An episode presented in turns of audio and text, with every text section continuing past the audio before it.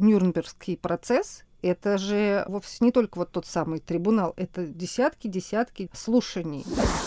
Преступления против международного права совершаются людьми, а не абстрактными сущностями при подготовке токийского вот этого процесса что-то пошло сразу не так. Особенно отмечают особое мнение судьи из Индии Радхабинода Пала, который написал все, что он думает, на 1235 страниц сам характер войны, сам характер того, что это был суд над агрессорами, он не предусматривал судей из нейтральных стран. За нарушение норм международного права виновный может предстать перед судом, даже при том, что суд не существует на момент преступления.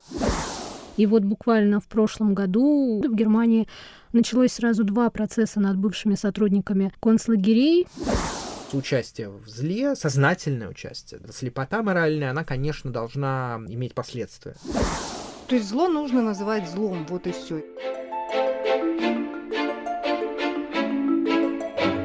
Привет, это подкаст «Человек имеет право». Его ведем я, Марьяна Тарачешникова. И я, Наталья Чемпаладова. Привет. Российские власти заблокировали сайты «Радио Свобода», но мы продолжаем работать. Для обхода блокировки устанавливайте VPN, скачивайте наше приложение, куда уже встроен VPN, и подписывайтесь на наши страницы в социальных сетях.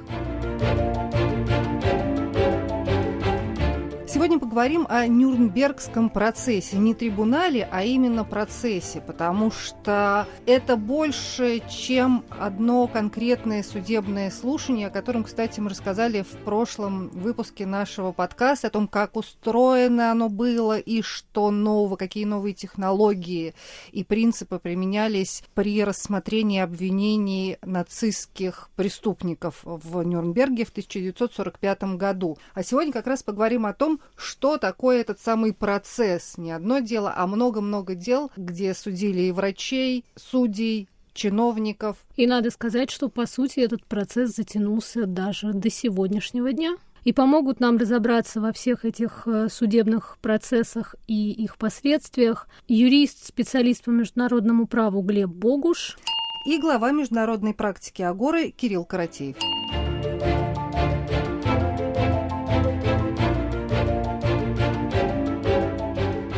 Итак, до 1945 года вообще не было существенных попыток привлекать виновных в каких-то военных преступлениях к индивидуальной уголовной ответственности. Ну, то есть случалась война, государства между собой враждовали, потом победитель забирал себе то, что считает нужным, творил какой-то суд, какой считает нужным, ну, собственно, и все. То есть считалось, что виновато государство, которое напало, там, развязало войну, ее проиграло. Ну, в общем, некая абстрактная сущность. А в 1945 году решили, что нет, никакого не бывает абстрактного государства. Есть конкретные люди, которые отдавали конкретные приказы, которые совершали конкретные действия, ну, например, там убивали пленных или там добивали раненых. И это все преступления, они разного порядка, и их совершали конкретные люди. И в этом было основное и главное новшество Нюрнбергского трибунала и последовавших за ним процессов. Хотя, вообще-то, была попытка еще и раньше привлекать к индивидуальной ответственности участников Первой мировой войны, и это была совершенно провальная история, когда международное сообщество намеревалось судить кайзера Вильгельма. Да, разговоры о том, чтобы как-то наказать или хотя бы дать юридическую оценку немецкому руководству во время Первой мировой войны. Эти разговоры начались еще в 1914 году. Долго обсуждали вообще, ну, нужно ли проводить какой-то судебный процесс. В Великобритании считали, что нет, суд не нужен, и там даже была кампания с главным лозунгом «Повесим кайзера». Речь шла о кайзере Вильгельме II, последнем императоре Германии, который, собственно, и руководил этой страной страной во время Первой мировой войны. Также было мнение, что вообще-то нет, не надо самого кайзера судить, поскольку вот это меня, конечно, очень позабавила такая аргументация, поскольку обвинение столь известной персоны заслонит от ответственности настоящих преступников. В общем, все это долго обсуждалось, и уже после окончания Первой мировой войны страны Антанты, союзники, все-таки решили, что да, суд нужен, давайте-ка будем судить, и собирались организовать международный трибунал, и обратились э, к Нидерландам, где находился кайзер в тот момент, но Нидерланды отказались его выдать, и на этом страны Антанты и успокоились. В итоге, спустя еще несколько лет, вот в 22 году, уже в самой Германии начали проходить лейпцигские процессы. Там пытались судить военных преступников. Там был целый список из 900 фамилий. Но этот суд тоже как-то не особо был успешным, потому что ни обвиняемые, ни свидетели в большинстве своем не пришли на заседание. И там были даже вынесены приговоры, но подавляющее число вот из этих 900 человек оправдали, и остальные получили какие-то небольшие тюремные сроки. Опять же, на Напомню, для тех, кто не слышал наши прошлые подкасты, гуманитарное право тогда только-только зарождалось, и, в принципе, в начале 20 века это было удивительно и странно, что, например, ну, нельзя убивать пленных, вот, и что об этом уже успели государства договориться. Тем не менее, международному сообществу после победы над фашистской Германией удалось сделать, ну, такой существенный шаг вперед. Они собрались в Лондоне, договорились о проведении вот того самого Нюрнбергского трибунала, заложили основные принципы для того, как следует судить вот этих людей. И вот как раз отдельно и специально проговорили историю, связанную с необходимостью привлекать к конкретной ответственности конкретных людей. Вот что говорит об этом Глеб Богуш. Любой студент, который изучает международное уголовное право, изучает историю Нюрнбергского процесса, знает строчки из приговора трибунала. Строчки такие. Преступления против международного права совершаются людьми, а не абстрактными сущностями. И только путем наказания те, кто совершает эти преступления, могут быть соблюдены положения международного права. В этом состояла идея, что преступления совершаются людьми, а не государствами. Попытки ограничиться или скрыться за личиной государства не должны препятствовать совершению правосудия. То есть на самом деле это очень важная идея. В конце концов за государствами стоят люди, потому что если мы даже вспомним нацистскую Германию, которая безусловно являлась агрессором во Второй мировой войне, здесь никакой нет сомнений, Германия понесла ответственность. Она понесла ответственность на всех уровнях. Как государство, да, и в, и в числе граждан Германии, и в числе тех, кто был, э, был гражданами Германии, но был лишен гражданства, имущества и жизни, в конце концов. Это произошло уже после в значительной степени агрессии, да, то есть в этом, в этом смысле они, получается, тоже виноваты. Этот подход вот этой коллективной вины, он как раз является такой глубокой несправедливостью, и одной из задач этого процесса было все-таки определение вот этих индивидуальных виновников. Но, конечно, решалась и политическая задача, юридическая оценка тем преступлениям, которые совершались. Потому что во многих отношениях это было действительно то зло, в котором человечество, наверное, сталкивалось в своей истории, но которое уже на том этапе должно быть преодолено, ему должны были дать юридическую оценку. Вот это подчеркивалось много раз в ходе самого процесса, что этот процесс был о прошлом, но он был и о будущем. Он заложил основы будущего международного уголовного права. Но здесь важно еще отметить, что когда формулировали обвинения для тех людей, что предстали перед трибуналом в Нюрнберге, обвинители очень тщательно подходили к этому вопросу для того, чтобы ни в коем случае не допустить обратной силы закона. Иными словами, этих людей можно было судить только за то, что уже вот на тот момент, когда началась Вторая мировая война, считалось преступлением. Поэтому, собственно, и Холокост назвали преступлением против человечности, потому что само определение Холокоста появилось только в 1944 году, то есть ближе к окончанию Второй мировой войны. Это как вот, если бы раньше работорговля была вполне нормальной и естественно, то после того, как международное сообщество решило, что это нехорошо, подписало соответствующие договоры, вот тогда уже можно можно судить за работорговлю. Но с другой стороны, тогда возникает вопрос, а что же происходило со всеми теми людьми, которых судили после? Потому что Нюрнбергский процесс это же э, вовсе не только вот тот самый трибунал, это десятки, десятки, десятки слушаний по делу врачей, которые ставили чудовищные эксперименты над заключенными в концлагерях, делать чиновников, которые отдавали указания, в какой лагерь, какие печи поставить для того, чтобы сжигать села, как определять конвой и прочее, и юристов, ну, собственно, судей, которые выносили решения, руководствуясь законами, существовавшими на тот момент в нацистской Германии. И вот здесь лично у меня возникает как раз очень много вопросов. Но вот это на самом деле действительно очень такая скользкая история по поводу того, где та самая грань, когда вроде бы закон принят соблюдением всех формальностей, когда там за него проголосовали, когда у него там есть какой-нибудь, не знаю, порядковый номер, когда он где-то опубликован и так далее, и так далее. Все, что чисто технически делает закон законным, но в какой момент и кто должен сказать, что, вы знаете, это как-то немножечко не то, что должно стать законом. Ну вот, как рассказывал Глеб Богуш, примерно это и было с нюрнбергскими расовыми законами, которые, соответственно, сделали возможной дискриминацию по расовому признаку. Кирилл Каратеев дал свое объяснение тому, почему до сих пор ведутся споры о том, можно ли было судить судей нацистской Германии за то, что они выносили свои решения, руководствуясь законом, и почему их осудили верно.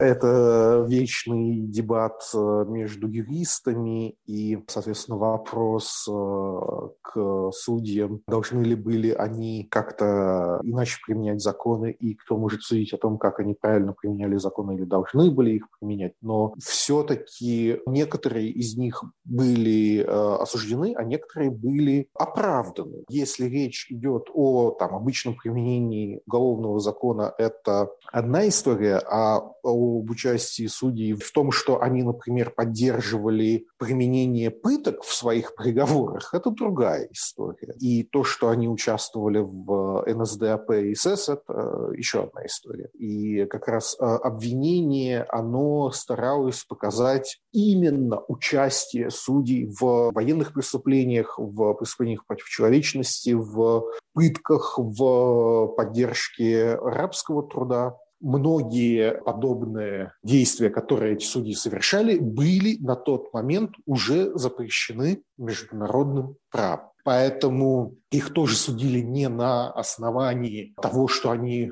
должны были как-то иначе применять законы, а из-за того, что они не применяли те запреты, которые международное право содержало. Собственно, то же самое потом происходило несколько десятилетий спустя с судьями и э, военными ГДР. Э, истории с расстрелом людей, перебегавших через Берлинскую стену, когда Федеральный конституционный суд, он же не осудил стрелков и их руководство за убийство на Берлинской стене не потому, что это было как-то плохо, негуманно или противоречило духу права, а потому что Германская Демократическая Республика была участником Международного пакта о гражданских и политических правах, который запрещал произвольное лишение жизни – и, соответственно, применяя огнестрельное оружие там, в тех случаях, те, кто давал приказы и те, кто их исполнял, нарушали применимую норму международного права в Германской Демократической Республике.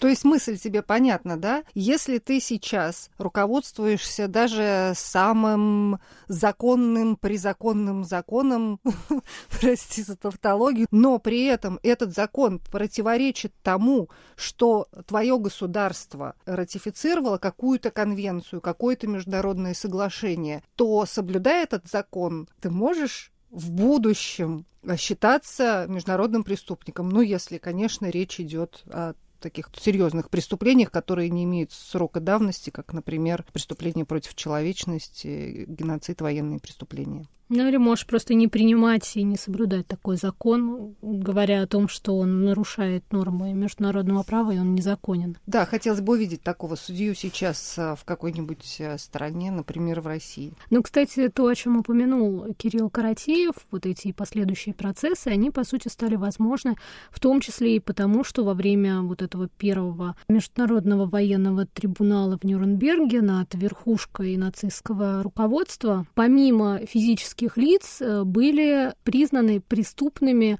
некоторые организации, и это дало повод предъявлять обвинения уже участникам этих организаций, например. Вот что говорит Глеб Богуш.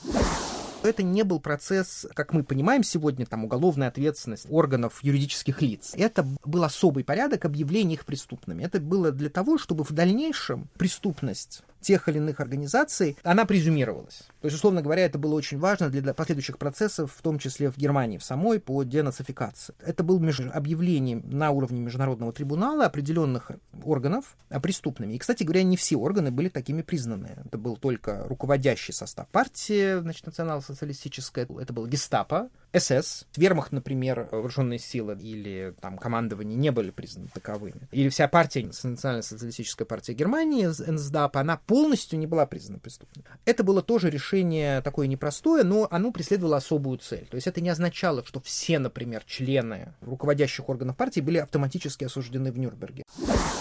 Были же еще дела врачей, и это отдельная история, и мне бы никогда не пришло в голову, что, оказывается, вот эти нюрнбергские процессы в том числе сыграли огромную роль в развитии международного медицинского права и вообще медицины в целом. Вот как Кирилл Каратеев рассказывает вот об этих маленьких многочисленных процессах после Большого трибунала.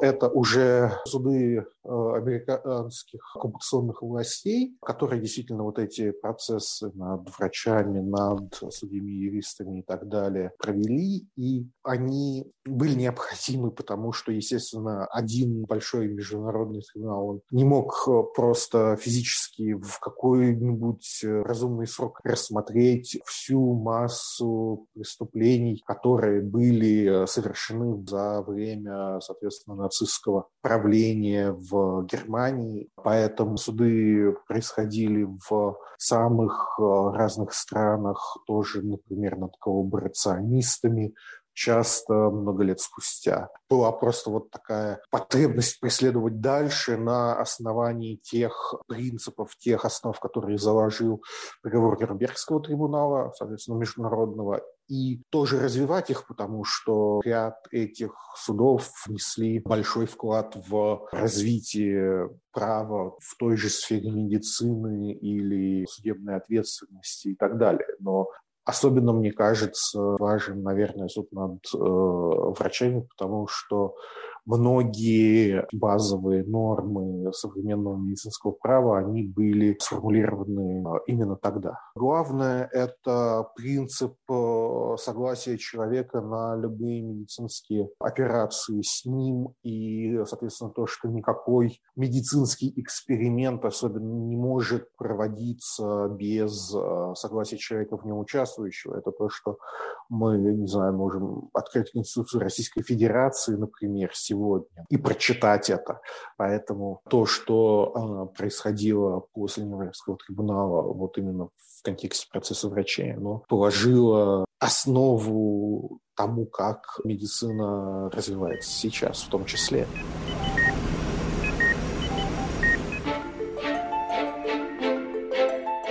Вы слушаете подкаст «Человек имеет право». Продолжим после короткого объявления.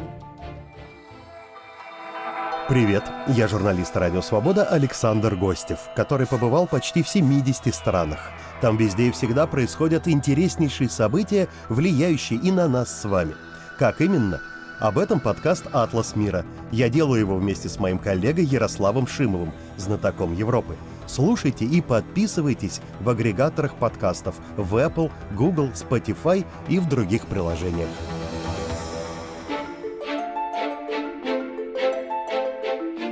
Это подкаст «Человек имеет право». Его ведем я, Марьяна Тарачешникова. И я, Наталья Джампаладова. И сегодня мы говорим о Нюрнбергском процессе в широком смысле этого слова, о судебных заседаниях, последовавших после основного Международного военного трибунала в Нюрнберге, и обсуждаем, как это все повлияло на нашу жизнь сегодня и на развитие международного права. Был еще один довольно крупный процесс, который проходил вообще на противоположном конце материка в Японии, так называемый Токийский процесс, он проходил чуть позже, с 3 мая 1946 года по 12 ноября 1947 1948 года. Там судили высшее военное и гражданское руководство Японской империи. Судили на основе Потсдамской декларации, которая требовала капитуляции Японии во Второй мировой войне на условиях, предложенных союзными державами. Не сразу удалось договориться об условиях капитуляции Японии, и даже были атомные бомбардировки. В итоге 2 сентября 1945 года был подписан акт о капитуляции Японии, и Япония приняла условия этой Потсдамской декларации с одним условием о неприкосновенности императора Хирохита. Когда мы готовились с тобой к этому подкасту, для меня стало огромным открытием, что, оказывается, при подготовке токийского вот этого процесса что-то пошло сразу не так. То есть все надеялись, что это уже пойдет как бы по наезженным рельсам. То есть вот есть Нюрнбергский трибунал, он задал какой-то уровень. Ну, соответственно, ждали, что токийский процесс будет вторым и таким более внушительным. Но все пошло не так, рассказывает Кирилл Каратеев. Знаете, один из важных деятелей в автогонках говорил, что второй – это всего лишь первый из проигравших. Поэтому токийский процесс был, с одной стороны, второй, а с другой речь шла не столько о международном сотрудничестве, сколько о решении американских властей, оккупационных, соответственно, генерала МакАртура в частности, американские власти решали, кого преследовать, кого не преследовать. И в данном случае, в отличие от Гитлера, который э, совершил самоубийство, император Японии был вполне доступен для уголовного преследования и решения его не преследовать по политическим причинам. И достаточно искусственная мотивировка того, почему его не нужно преследовать, все это изначально заложила, ну, скажем так, большую долю неразрешимых сомнений в видимость беспристрастности, если хотите, справедливости, эффективности, независимости токийского трибунала. Он, кстати, при этом был более репрезентативен. Там было больше судей, которые представляли нации, воевавшие на Тихоокеанском театре. Там были и австралийский судья, и голландский, потому что колония Голландии тогда была Индонезия, и Соответственно, голландские войска участвовали в Тихоокеанском театре, и был индийский судья, и канадский судья, хотя это были колонии Британии, но относительно самоуправляемые. Был советский судья. Между судьями тоже произошло очень сильное разделение по поводу виновности и невиновности конкретных обвиняемых, и приговор был менее коллективным, потому что намного больше судей написали особое мнение. Если в Международном трибунале в Нюрнберге есть только особое мнение а, советского судьи по поводу оправдания трех из обвиняемых, что, ну, такой нормальный вариант развития событий, который показывает некоторое разделение между судьями, но не то чтобы фундаментальное, да, то тут мы видим часто очень сильные фундаментальные расхождения между судьями по многим вопросам, которые они должны были решить как по виновности, так и по наказанию. Поэтому вот вся эта масса проблем начавшееся с создания трибунала, с э, тем, как он шел, с тем, каким э, мнением пришли судьи по его итогам, все это ну, сделало, что ли, Токийский трибунал менее убедительным примером международного правосудия. Но я не буду так аккуратно высказываться, как Кирилл Каратеев, потому что все делегации переругались, и это не то чтобы неубедительные примеры, это пример того, как не нужно делать. Кстати, еще один любопытный факт. Особенно отмечают особое мнение судьи из Индии Радхабинода Пала, который написал все, что он думает на 1235 страниц, где он просто сказал, что всех должны были оправдать, и что этот трибунал тоже несправедливый, он незаконный, всячески раскритиковал все, что было сделано, и в итоге японцы спустя годы даже поставили два монумента в Токио и в Киото вот в честь этого судьи, который, по их мнению, выступил с некоторой справедливой позицией. Но вообще вопрос с судьями, он меня очень волновал и когда мы обсуждали Нюрнбергский вот этот международный военный трибунал, потому что там, очевидно, судили страны-победительницы. В токийском процессе представительство было чуть лучше, но, но тоже это были не нейтральные судьи. Я задала Глебу Богушу вопрос, вообще допускалась ли мысль о том, чтобы привлечь судей из нейтральных стран. И вот что он ответил сам характер войны, сам характер того, что это был суд над агрессорами, он не предусматривал судей из нейтральных стран. Ну и нейтральных государств, собственно, было, было немного. Тем более, что нейтралитет некоторых из них был достаточно критикуемым. Ну вот трибунал по бывшей Югославии в своем первом приговоре в отношении mm-hmm. Душка Тадича, такая была фраза, которая немножко, так сказать, некоторых коробит, но что это первый трибунал в истории, который представляет все международное сообщество, а не только некоторые государства, как Нюрнберг, да, то есть это вот немножко, конечно, конечно, так, коробит с учетом всемирного такого признания Нюрнберга. Но да, юридически, фактически трибунал по бывшей Югославии был первым таким судом, что он был основан с этой безопасности от лица всех членов Организации Объединенных Наций. А Нюрнберг, он все-таки был вот действительно учрежден победителями.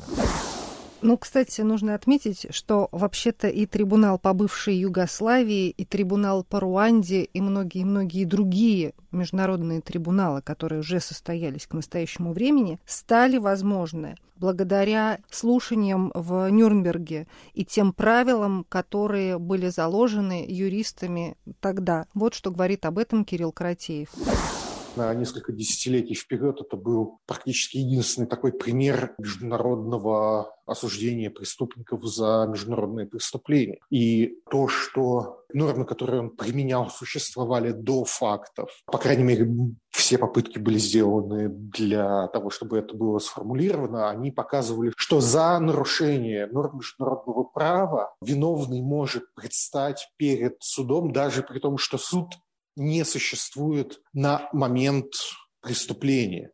Но вот норма, запрет существует, она нарушена, суд может быть создан потом э, международным сообществом.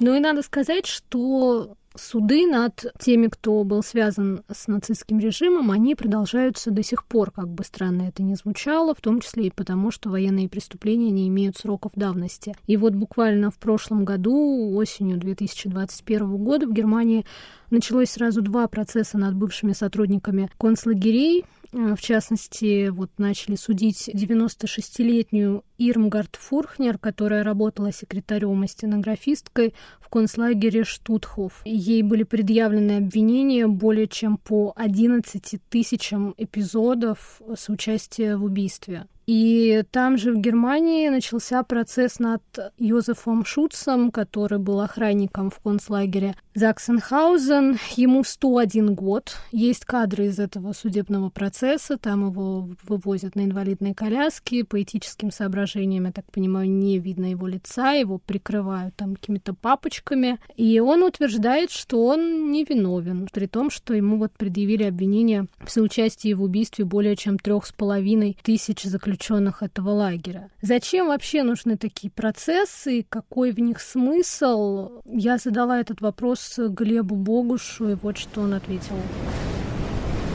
Судит их в том числе благодаря Нюрнбергу, да, благодаря тому, что существует принцип относительно неприменения сроков давности в отношении военных преступлений, э, преступлений против человечности. Мы, конечно, сегодня имеем этих столетних уже людей, и даже эти столетние люди — это все таки не те люди, которые занимали большие должности, потому что те люди уже не, не дожили до сегодняшнего дня. Да, есть определенная, скажем так, ущербность этих процессов, но насколько это достойно выглядит, какое послание несет подобного рода вот сцены, да, когда скамью подсудимых подсудимых заезжает коляска, где находится немощный человек. По крайней мере, противоречивая эта практика. Но, тем не менее, это важно, в том числе потому, что вот это соучастие в зле, сознательное участие, работа вот эта техническая, без которой на самом деле эти фабрики смерти, например, не смогли бы существовать. Да? Вот эта слепота моральная, она, конечно, должна, должна осуждаться, должна иметь последствия символически это очень важно. Да, это такой тест, насколько мы относимся гуманно к тем, кого мы сами считаем виновными в этом зле, в невиновной негуманности. Здесь э, задача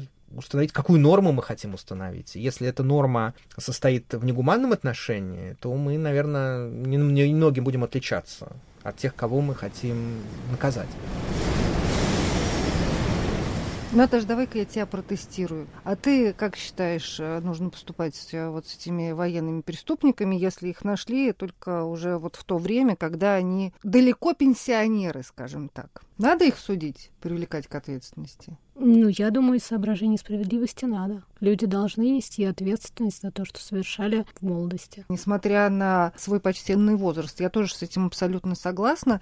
Правосудие, оно вовсе никак не противоречит гуманности. Этого человека не обязательно после признания его виновным отправлять на каторжные работы или даже в заключение. Его, в конце концов, даже помиловать могут после этого. Но сначала, доказав э, факт его виновности и установив эту вину. То есть зло нужно называть злом, вот и все, и давать ему оценку. Это был подкаст «Человек имеет право». Его вели я, Марьяна Тарачешникова. И я, Наталья Чемпаладова. Наш подкаст можно слушать на основных подкастовых платформах. Это Apple подкасты, Google подкасты, Яндекс Музыка, Castbox, YouTube, а также на сайте Радио Свобода. Слушайте нас, подписывайтесь, ставьте лайки и сердечки.